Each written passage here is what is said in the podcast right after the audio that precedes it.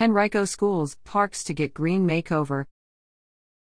Several Henrico County schools and parks soon will become greener, thanks to a new partnership between the county, its public school system, and local nonprofit organization Capital Trees.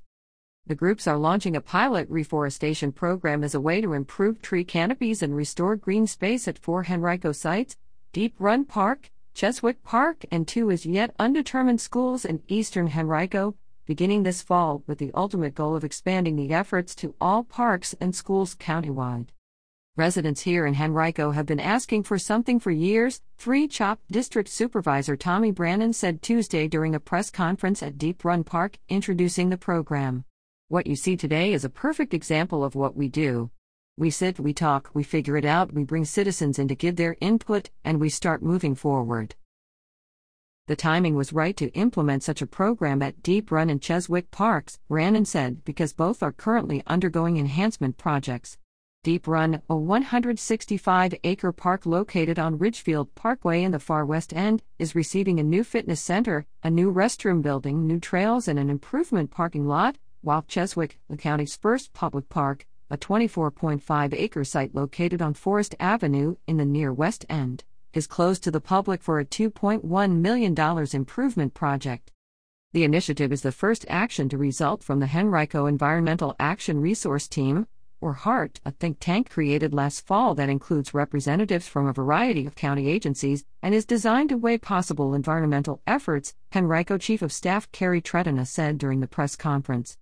Initially, the county will spend $50,000 to hire Capital Trees to provide guidance and advice about which trees to purchase, where to plant them, and how to best maintain them. The organization also will help the county apply for grant funding and coordinate an annual volunteer event. Henrico officials will operate the program and pay for its costs, which were not announced. In addition to resulting in the planting of new trees, the program also is expected to help the county promote healthy growth and regeneration of its existing woods and forests at park and school sites. In total, the county and its school system own about 5,000 acres of land, and officials hope that the program ultimately will touch many of them. The move is the latest in a series of efforts enacted by county officials in the past decade in an attempt to address environmental concerns, Tretina said. Henrico now has 22 LEED certified buildings, indicating that they meet a variety of requirements to be designated as environmentally friendly, and six rooftop solar systems, which she said save county taxpayers millions of dollars.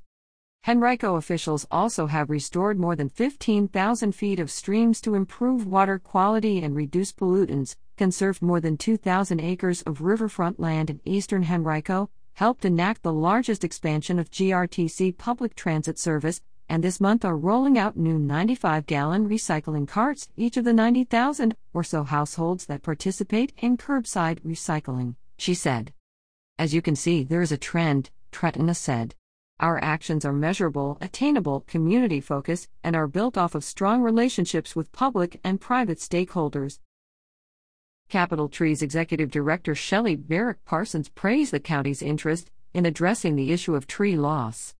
We are excited that Henrico County is taking this proactive step to prioritize landscapes at schools and parks, she said. The reason that this is important, the reason that to work on tree canopy and reforestation and to care for our public landscapes at parks and schools, is that there's robust scientific evidence that well managed, well cared for green spaces improve the quality of life for people, improve health outcomes, address anxiety and depression, they help build climate resilient communities, and they help to connect neighbors with one another and all of us with nature. Henrico Schools officials are excited about the potential positive impact of the program not only for the beautification of school sites themselves, but also for the effect it could have on students, Henrico Schools Facilities Director Susan Moore said.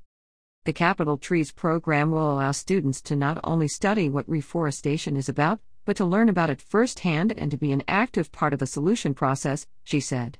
This partnership with the county and Capital Trees is a natural fit for HCPS to be able to increase our opportunities for hands on learning within our programs for all of our students while enhancing our campuses and their communities at the same time.